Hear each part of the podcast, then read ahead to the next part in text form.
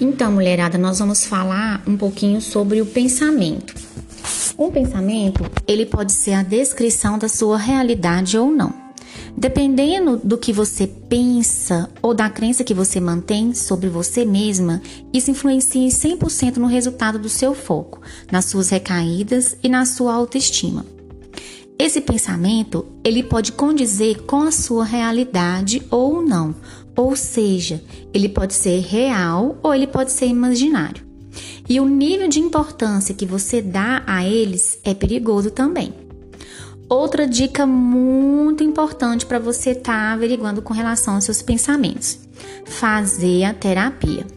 Fazendo a terapia, é possível descobrir vários outros pensamentos e crenças que te atrapalham, geram ansiedade, geram depressão e principalmente afetam a sua autoestima, que está relacionado com a maior parte dos nossos é, problemas. E além disso, a terapia vai te impulsionar a ter comportamentos adequados na sua dieta e na sua vida, e vai extinguir os comportamentos inadequados que estão te prejudicando na sua dieta e na sua vida. Na terapia, você vai aprender técnicas para você questionar os seus pensamentos e se livrar desses comportamentos inadequados que estão te incomodando. Ou seja, algumas das nossas recaídas. Eu tenho aqui outros exemplos, além desses que eu coloquei aí acima para vocês, de alguns outros pensamentos que afetam diretamente nas nossas emoções.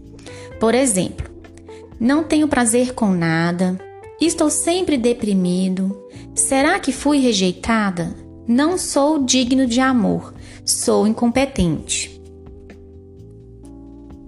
Uma vez identificados esses pensamentos, o que, que nós vamos fazer? É preciso desconstruir esses pensamentos, resignificar esses pensamentos, ou seja, construir novos pensamentos, pensamentos adequados para a sua autoestima e para a sua saúde mental.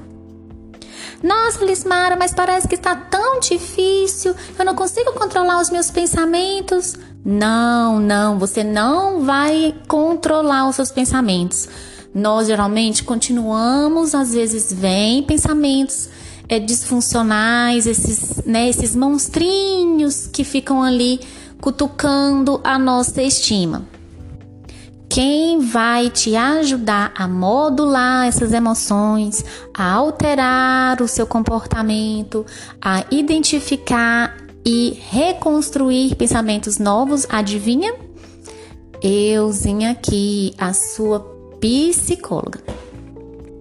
É extremamente importante, meninas, unir o processo de nutrição, o processo de reeducação alimentar, sua dieta, com um acompanhamento psicológico, porque a mudança alimentar gera um estresse no organismo. Se você já é uma pessoa ansiosa, a tendência é você ficar um pouco mais ansiosa por causa que você vai precisar mudar a sua alimentação, vai retirar algo que você gosta, vai ter que aprender a gostar de novas coisas, enfim, é uma mudança. Todo tipo de mudança interna ou externa gera estresse psicológico, gera estresse emocional.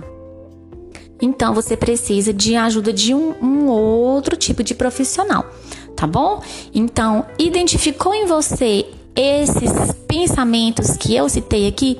Não espera, corre, me manda uma mensagem que eu posso te ajudar, tá bom? Beijo para todas e depois vem mais dicasinhas importantes, informações importantes aí, beleza?